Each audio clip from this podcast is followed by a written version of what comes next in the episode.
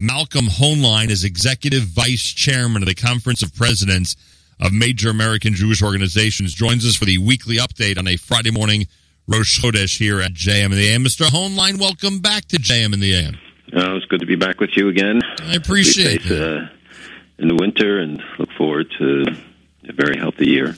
Bezrat Hashem, healthy for everybody, happy, healthy, and sweet New Year. We still saying, of course, a happy and wonderful Rosh Chodesh. Who can believe that already a month of the brand new year has passed by? Unbelievable how time flies. Uh, well, many of us are looking with great interest over the last couple of weeks, uh, and really over the last year, uh, with the rhetoric in Washington, D.C. Uh, George W. Bush might be the president that uh, you know the best uh, of all the presidents of the United States. Were you surprised that it seemed to use the public forum uh, to try to direct comments to the president and others in Washington this week? Uh, well, I've known a lot of presidents, and uh, indeed him and he. It, it, was a little bit surprising because he's playing, playing a very low key role. But uh, you know, there is no love lost. I think between the Trumps and the Bushes, and especially if his brother ran, and I guess they resent the way he was treated. But uh, I think this is just uh, you know him being true to himself, and he gives expression to it. People today doesn't seem to be um, party lines and party affiliation is dictating what people say. You see Republican senators being very critical, uh, Democratic senators certainly being critical. So it's a it's a time of uh, when people express themselves very openly, and and partisanship seems to be diminished. Know, the campaign had a certain tone and I think many of us thought, I think you and I discussed it. I think many of us thought that once the once we were past January twentieth of this year, uh, things would calm down a bit, and uh, uh, different people, parties in Washington. I don't mean political parties. I mean different individuals in Washington would act in a in a in a more presidential manner, in a more respectful manner, depending if they're president or not. Um, and, and, that never really materialized, right? Wouldn't you say that that all of that never really came to fruition, and we're essentially in the same atmosphere that we were a year ago? Well, it's it, the, the a lot of the, I guess a lot of that is true, but uh, I, I wouldn't say we're exactly where we were a year ago. There is a lingering um, tone, and I think it's true on all sides. I think that the gloves are off in, in every regard, including the media's coverage and the uh, this whole expression of fake news, but but we certainly see distortions and, and see partisanship being expressed in news coverage, not just in op eds, and how uh, this divide that has been drawn, and I think everybody has contributed to it and contributes to it. Uh, the um, you know certainly this campaign brought forward more uh, extreme views, and those continue. We saw the you know the demonstration and the Spencer in Florida, other you know, who represent the poor and points of view, um, and that there there is a, a climate in the country, and it's time to start to reassert the, the, the unity. When we see Congress, you know, virtually paralyzed, and, and a, a switch of a vote or two means whether anything can get passed. Uh, hopefully, we will will see some efforts at, at greater bipartisanship and cooperation and within parties and between the parties so that we move forward. We, we are facing so many serious challenges right now, yeah. and you know the, the the unity is really the the key. And the only ones we see getting unified are Hamas and Fatah. We see, you know, the the Iranians and the Turks and the Qatar. We see the wrong people uh, coming under the banner of of uh, unity and, and joint efforts. Even though I think that they're they're not going to last, and it's it's a temporary maneuver in, in all of the cases. Uh, but here we need it seriously, and we need it with also with the Europeans and with others. And I don't think the blame rests on, on any individual or or oh yeah, that I to- side. Yeah, that I totally agree with. I mean, and on the other side of the world, we're so focused and we care so much about what's going on in Israel. And I don't know if you had any opportunity to be there over the last few weeks, but is there any insight you can give us as these protests and demonstrations continue? And a terrible atmosphere. I use that word again. You know, continues to develop over there over these issues. Uh, do you have any insight? Uh, do, do, you see? Do you see any end to this? Any good uh, end to this? Any unified effort between parties in Israel to to bring these types of activities to a stop? Well, I was in Israel for the Chagim, and what I saw there was the exact opposite of what we're seeing now. We saw Birkat Kohanim. You saw that uh, I was not there for Slichot, but I've seen the movies of it. The the Friday night, the, the crowds were massive, and people of every stripe, every kind coming together um, at the Kotel and the Kotel Plaza and, and, and all over Yerushalayim, in fact. And there was spirit of, of unity, and which is the theme also of Sukkot, and, and the um, camaraderie. There was very little, no tensions. You didn't see incidents, and then all of a sudden, right after the Chagim, to have this kind of, of these manifestations, uh, I think that the the schools these kids attend ought to be holding them to account. You see some of the movies of the behavior of, of guys in is disgraceful. And uh, you know, if there are legitimate issues, there are legitimate ways to give expression to, to differences of view or, or concerns certainly what's happening now, blocking uh, roads. I know people who missed their flights because of the of it. Uh, people who who couldn't get to work. This is uh, this is not acceptable. To say the least, uh, not acceptable. By the way, you mentioned um, uh, uh, some of the some of the things going on in Israel, both on the positive side as well. Explain if you if you can. I, I don't know why I can't get a handle on it. This amphitheater that was discovered uh, in the old city. Where exactly is this, and from what era do they believe it's from?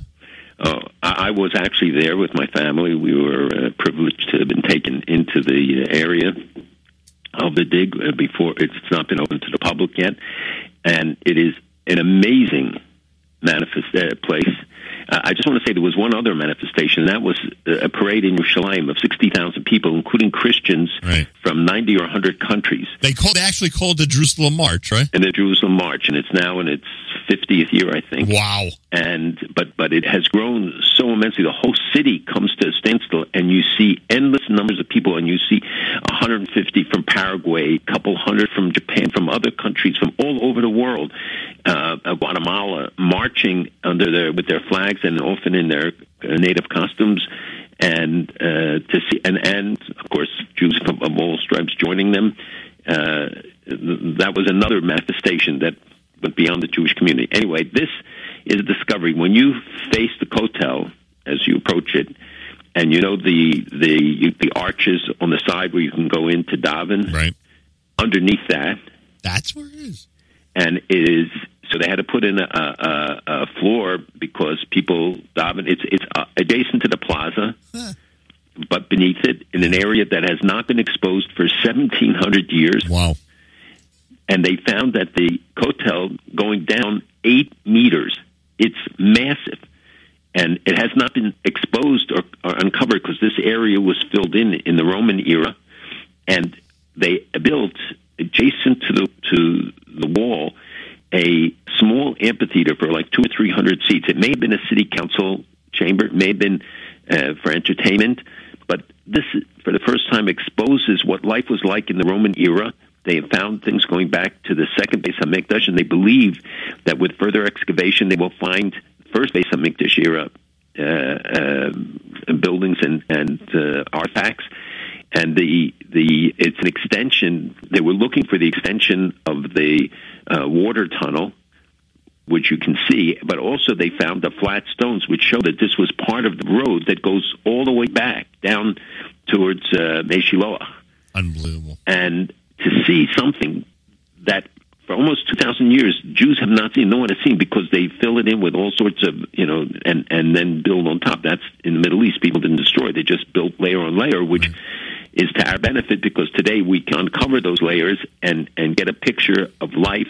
And, and as I have said many times, every single thing just validates Tanakh, validates the historical connection of Jews to, to Jerusalem, and all of the things that we, we have been taught, and, and it comes mamish to life completely there. Because there are people who claim there is no historical connection between that area and the Jewish people. And, and who refute uh, much of this, uh, you know, the, Josephus is the, is the is the testament that they all use to, to describe what happened there, uh, what it was like in the Roman era. Now we will have uh, a much more firsthand uh, picture what went on, and also what what, what Yerushalayim, because the Romans destroyed Yerushalayim and they built Aelia Capitolina there in its place, trying to eradicate the Jewish connection, and something that we see at UNESCO these days. The same thing that they did then. They changed the name to Palestina uh, from Judea because they wanted to try to erase the Jewish connection. And now, 2,000 years later, they lost and we're winning. Unbelievable. Malcolm Hoenlein with us, weekly update. All right. Obviously, you've had an opportunity to speak to some of the Israeli officials. I know not all of them are, you know, completely active in terms of their work schedule during the Chag and during this period of time. But nonetheless, a couple of questions I need to ask. Um, Israel's been criticized, some of the Israel's leadership has been criticized for weighing in on right wing party influence on certain elections in Europe, Austria being the most recent.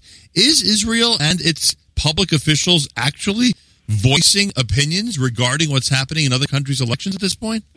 Well, people are expressing concerns. Do we, do others, uh, American officials also, about the emergence in Austria, Germany, and other France uh, of uh, extreme right wing parties.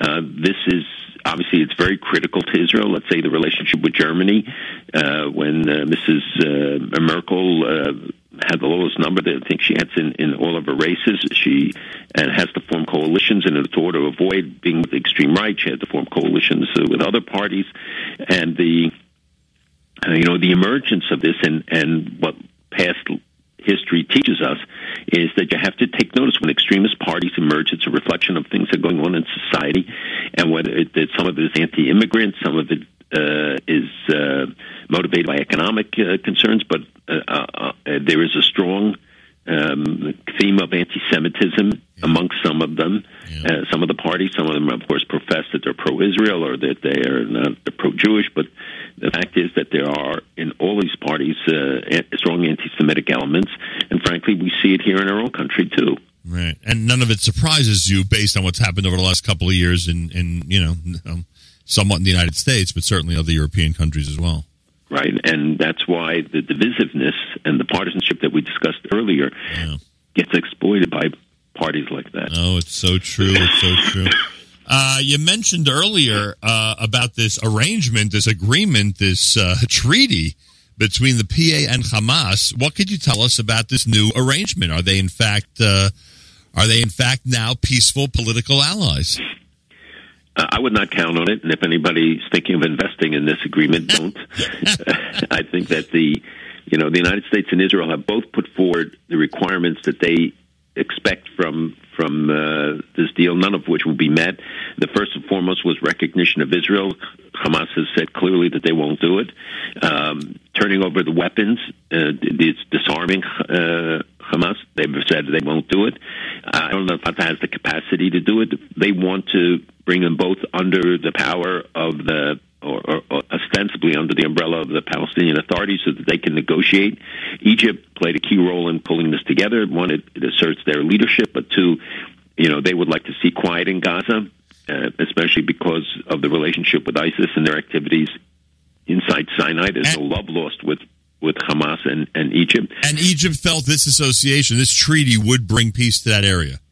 Well, not peace. It's a, a sort of calm, quiet, that, right. and and give them greater control over the role that uh, Hamas plays because Hamas has been working with uh, ISIS. I reported on this many times yeah. here yeah. about the you know like taking hospitals, weapons flow, other things, and um, uh, Egypt you know closes the border. Another factor that I think helped is that Israel's barrier, which will be completed by 2019, but is already becoming very visible in the south, uh, has created a new reality for Hamas that they know then that the tunnels and other things are going to be uh, much more difficult, and um, and so that Israel set forward the requirements not only about disarming, but that the MIAs have to be returned, the uh, fallen uh, Israeli soldiers and the Israeli civilians that they're holding, and the PA has to have full security control in Gaza. Uh, including at the crossings. Some of these things Hamas is willing to do now because they're broke. They're under tremendous financial pressure. You know, they get electricity three, four hours a day because the PA stops it, not Israel. And that the PA has to continue to act against uh, Hamas terror infrastructures in Judea and Samaria. Uh, I, I, don't know that, um, and and severing ties with Iran. So those are are expectations that I think won't be won't be realized. But does any of this matter to Israel? Do Israeli officials care greatly. what? Of course, they care a lot because you could be seeing a scenario that was described to me of, of how Khalid Mashal will emerge as Abbas's successor out of this, and that may Oh, be the point. the interest that they are are pursuing. So a, Hamas, a Hamas leader would be the quote unquote PA leader the entire umbrella. of, of because Abbas is Right. 83 and keeps talking about retiring and quitting, and there's no successor on his side. And Barghouti, By the way, that- that- that- that may be the secret. has diminished in his uh, popularity. But if you look at what the United States has also asked for. They want to accept, and, and Israel also, that they have to agree to all the previous agreements and obligations, including to disarm terrorists. And you know that's not going to happen. Right. They- Hamas is not given the weapons. So whatever we see now is is you know we've seen this act before. It is serving their purposes because they need it. Hamas needs it. The PA needs it. Right. Each for their own individual reasons. And- and it's now- not a marriage of, of love. And what you just said is, is it seems to be the now now it's understandable why uh, Hamas uh, uh, went ahead with it. The political power plus the financial power is all in the PA. Right? And the money has has uh, a lot of it has dried up. Uh, even the Qatari money now goes through Israel through to specific projects. So and Iran uh, still gives them money, but it's not. Yeah, I was just going to say. Hamas Hamas can't exist on the Iranian financial contributions. I always thought that money was unlimited from Iran when it comes to funding terror groups around the Middle East. No, it's not unlimited. Um, and Hamas, you know, they, they had a very strange relationship because Hamas didn't back them in Syria and didn't back Assad uh, because of Assad's persecution of the Palestinians in Syria. So they, they broke completely. Then there's been a resumption uh, of uh, aid. Turkey has also started to give money. Uh, so they have an alternative source, but th- their needs are very great. Remember, this is a kleptocracy. You have um, a third of the people work for the PA for the uh, government there, and uh, uh, um, much more, more than half actually. And the PA is cut by a third the amounts of money they pay them. So you have tremendous internal demand for the for the Hamas government to do something. By the way, I'm sorry. It. I'm Yeah. sorry for interrupting, but Iran is probably unhappy with this arrangement. That their their their power, their influence uh, on that side of the Middle East now is a bit diminished. Wouldn't you say? No, because they, they their goals are very limited, and what they want is the ability to have a base against Israel, i.e. Hamas, which is not diminished. That still continues to exist. And they have Islamic Jihad. They have other groups that they work through, and in fact, were their primary uh, beneficiaries. Uh, so they don't like to see Egypt getting uh, the credit and and being strong, uh, and, and Sisi in particular, but um, I, I would not uh, say that, that their role is in any way diminished. If anything, we're seeing Iran being more aggressive, spreading out more, uh, and Turkey uh, also, as we've talked about many times. you Right, know, but if you're spending, them. but if you're spending less money on Hamas and they have other, you know, and they have other routes for you know financial assistance now, namely the PA, wouldn't that automatically mean you have a drop less influence or not?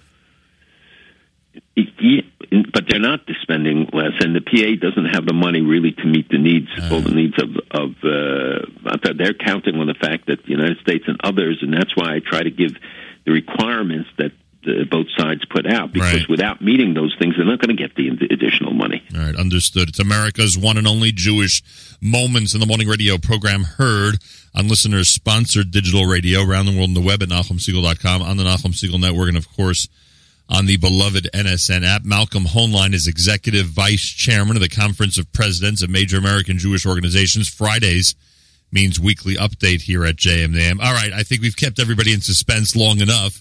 you know the issue that everybody tuned in to hear about this morning. That's obviously the Iran deal. Uh, take us through the last couple of weeks and what's been happening in Washington. It seems like the president is certainly strongly leaning toward eliminating this Iran deal. Uh, I can't find anybody of significance. Uh, both Republican and Democratic leaders seem to be against that action. Uh, advisors from Israel, including former prime ministers at this point, are telling him not to do it. The EU, I don't have to tell you, the European leadership is dead set against it. What could you tell us about the uh, you know the the the immediate past and uh, and the present regarding the Iran deal? Okay, so it's obviously very complicated because uh, it, it, the president really didn't do what everybody thinks he did. He didn't decertify the deal. He certified and it comments on a particular provision in the agreement which Congress put in. He is required every 90 days to certify, and he did not do that. He did not.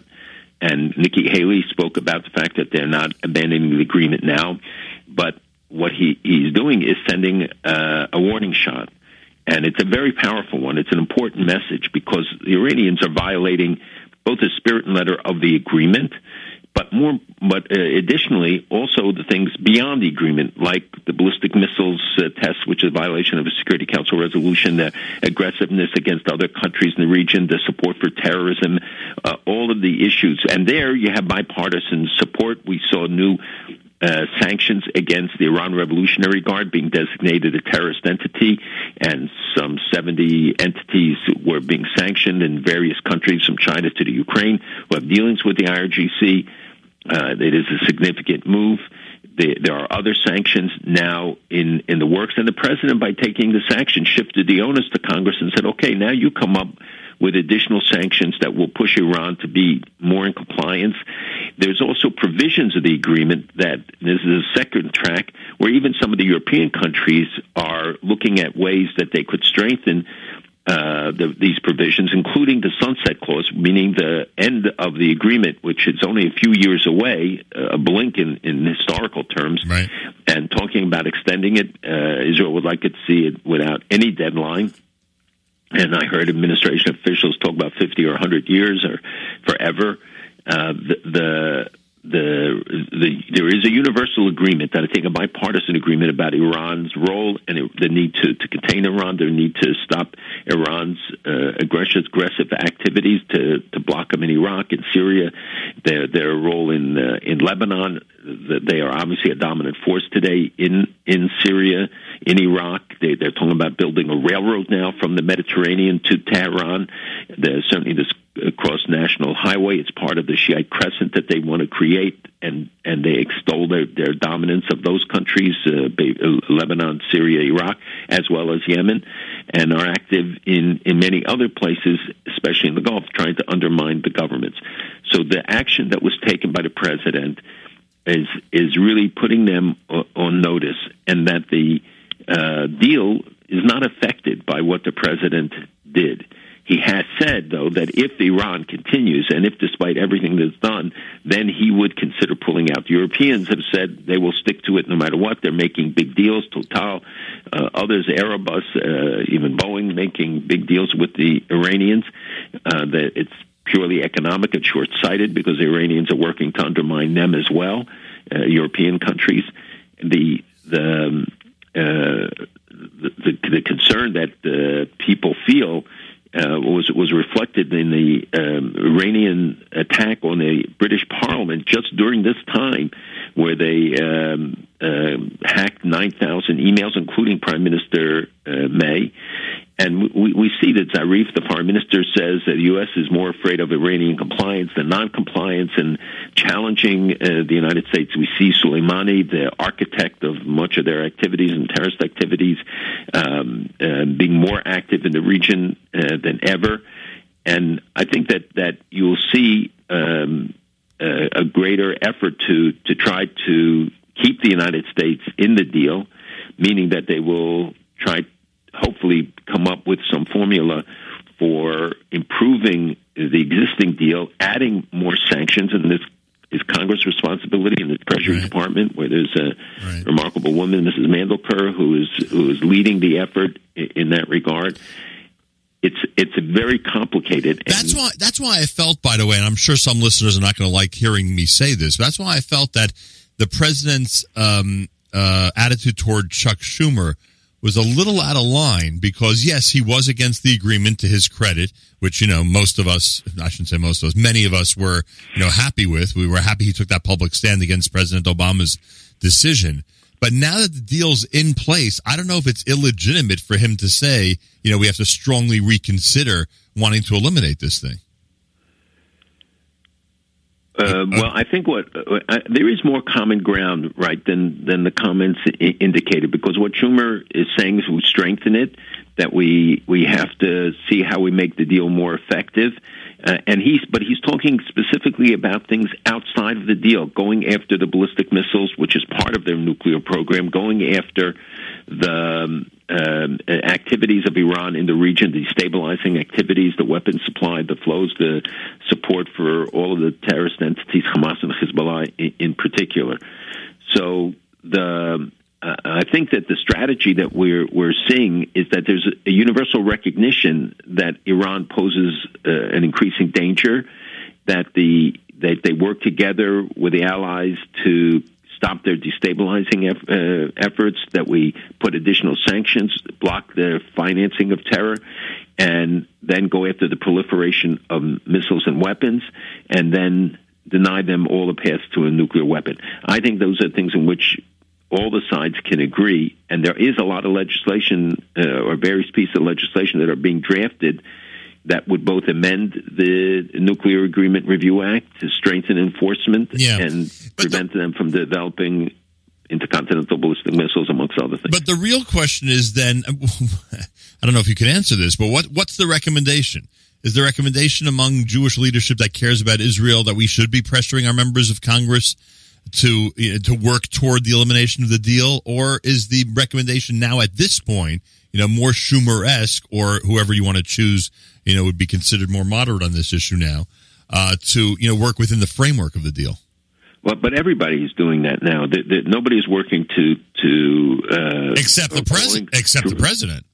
No, he did not call to to destroy the deal. I know, but he's but he, he the way he speaks, it sounds like he's moving in that well, I think it's important to send a strong message to the Iranians to understand that he means business. I think the action uh, regarding the UNESCO and, and sending the message to the UN that we are serious and we're going to translate it and we're going to pull out of UNESCO, sending a message to the Iranians that we're serious and we're ready to pull out. We're going to not you know, continue to excuse everything that you do, and for too long they have not been held to account for, for what they do. But on that, I think that there is a, there is a bipartisan agreement, and the president is putting down markers. And you know that the the only thing that will stop the Iranians and terrorists is strength. When they confront Right. strength, they back down. And what what they have to see is that there is a resolve. They they really believe that the West doesn't have the determination and the guts to take the steps that are necessary. And they, when they play havoc with our ships, when they can test us, when they test our allies, when they, you know, engage in the activities, and they see themselves succeeding in being able to expand their influence in the way that they have. You have to take strong measures and take strong steps, whether it's uh, shooting missiles into to Syria or or standing up against uh, the Iranian regime and Understood. with their allies. Understood. But it does sound like if you were asked for a prediction, it, it's highly doubtful that we're going to see a time in the near future of, a, of complete elimination of the Iran deal. It- it's highly doubtful that they'll pull out. Right. Yes, and I don't think the president is is saying right now, and that's why I pointed to Nikki Haley, Right. who's been very strong on this, but she was very clear that But we're the- not pulling but- out of this the deal me- now. we the are taking this step. But the way the media reports it, and especially, right. they try to make it look uh, as more of a divide, And especially- that and especially- the Rubicon on this. It's not that's correct, not the case. and especially the way the media reports opposition from Europe, Israel, and other places. Mhm. Okay. Um, speaking, by the way, about Israel and uh, former prime ministers making statements, what do you think of this story? Uh, an allegation made by former Prime Minister and Defense Minister Ehud Barak that Prime Minister Netanyahu was to blame for the scuttling of a free batch of 20 F 35 stealth fighter jets from the Obama administration. Uh, this was denied by former Ambassador to Israel Dan Shapiro. What do you know about the Prime Minister rejecting this free gift because it was coming from President Obama? Israel would never reject a free gift. I don't think any prime minister of Israel would survive that because the people would would be very upset. Uh, We love the free stuff. uh, I, I have not heard it, and I think if Dan Shapiro, who certainly was uh, President Obama's ambassador, denies that it took place, I think that's a pretty credible source. But I, yeah, but Ehud Barak, you'd think, you know, he tells Army Radio the whole the, the deal was canceled because of the tense relationship between the prime minister and the president. That's like you know, not a bad not a bad source, right? Uh, well, that we, we'll find out whether it's a good or bad Right. source. But the but there was there were tensions, and I know that there were deals that were um, the people's reported were hampered or, or somewhat. But I doubt that Israel ever turned down Three F 35s. uh, uh, uh, ships uh, getting planes like that uh, because of any kind of pique. Interesting. Um, Israel revealed to the U.S. the uh, the Russian intelligence hacking that's been going on. Um, that that I guess in the international scene, you know, ge- gets Israel some some brownie points, right? Some credibility when it comes to they're the ones who revealed to Washington what the Russian intelligence had been doing, right? Right, but they also revealed to the Russians that there was going to be a terrorist attack planned in Syria against their troops that enabled them to prevent it. So Israel's uh, capacity for data collection, for information collection, their work in cybersecurity, in the, the deep dark internet, and other sources, their their uh, monitoring of all of the weapon shipments that let's say go into to Lebanon, knowing where everything is. And remember, you're you're talking about thousands of pieces of information or sources or potential sources. So they saved Russian lives, frankly. Pardon me? They saved Russian lives. They saved Russian lives, Now, and th- th- maybe American lives and in that lead- one instance. That leads to the other thing. Again, there was a meeting between Prime Minister Netanyahu and, and Vladimir Putin, right? There was another recent meeting. there was a conversation this week Oh, between. oh, wait, so it wasn't a meeting; it was a conversation between the two of them. Right. It, it seems like they they speak a lot. It seems every time I turn around, there's been another meeting or another phone conversation. Well, there's a lot. You know, people uh, don't realize that for Israel, the, the stakes become higher and higher when we see the buildup along the Lebanon border with the Hezbollah's growth, and the, they're becoming more dominant over the Lebanese army, even though they they do remain somewhat separate, but clearly. Hezbollah is the dominant force, and the uh, fact that, that some of the ISIS fighters that have been escaping Raqqa and other places have moved to areas near the Golan, and then supposedly an agreement that uh, Russia made to keep Iran Hezbollah forces away from near the Israeli border because they have all tried to encroach on that, and Iran has made that a major goal. So this kind of coordination. Also, when Israel flies uh, as they did last week to respond to some missiles that were fired uh, from Syria, but they flew in Lebanon and from Lebanon took out the uh, missile battery. Uh, they have to let the Russians know there has to be clear, close coordination and communication to avoid. Uh, you know, the, the, uh, some sort of uh, mishap, or the, have been missiles fired by Iranian, uh, by Russian anti-aircraft, which is in Syria, uh, against the Israeli planes. So Does does the Prime Minister ever get any of his requests fulfilled by Putin? you'll have to ask him. I mean, is it possible that that that Russia is that concerned about Israel's interest that they would alter their strategy in Syria or other parts of the Middle East when the Prime Minister of Israel asked them to? Well, also because they know that Israel, for Israel, these are life and death issues, and and Israel will have to take the action it needs to take, and they could completely disrupt the what they would like to see, which is a consolidation of their hold, their stand in in Iran, in uh, Syria. What Israel is saying to them: don't let Iran become the dominant force, and it's not your interest. It's certainly not shouldn't be in Russia's interest. Certainly not United States' interest. Not in the interest of of Syria that Iran remain in that position. So I think a lot of these conversations deal with that. It dealt with with the situation of the of the Kurds and. Um, uh, and with about the whole question of the Iranian Hezbollah forces and where they'll be allowed to stay. Uh, so those are the issues that supposedly were discussed. Uh, Yeah, I hear that. Finally, and you were just in Israel, no doubt spoke to public officials. Um, i- immediate building in Judea and Samaria or not? We keep hearing about numbers of unit, units that have been approved, but then again, people say it's delayed and way down the road because of international pressure. How would you classify it? Is it going to be immediate building and expansion in Judea and Samaria or not? well, there is uh, always building, and uh, it's the, the numbers that were originally announced seem to be much actually much lower than what was originally announced. Uh, but there are permits, but you're talking about the first stage Yeah. of the construction of which is getting permits. As anybody here builds knows, so it could be that these houses they're talking about now won't be built for a while into the future. Uh, there you have it. Thank you very much. My pleasure. Malcolm Shabbos. is executive vice chairman of the Conference of Presidents of Major American Jewish Organizations. Have a wonderful Shabbos and a wonderful Chodesh Mar Cheshvan.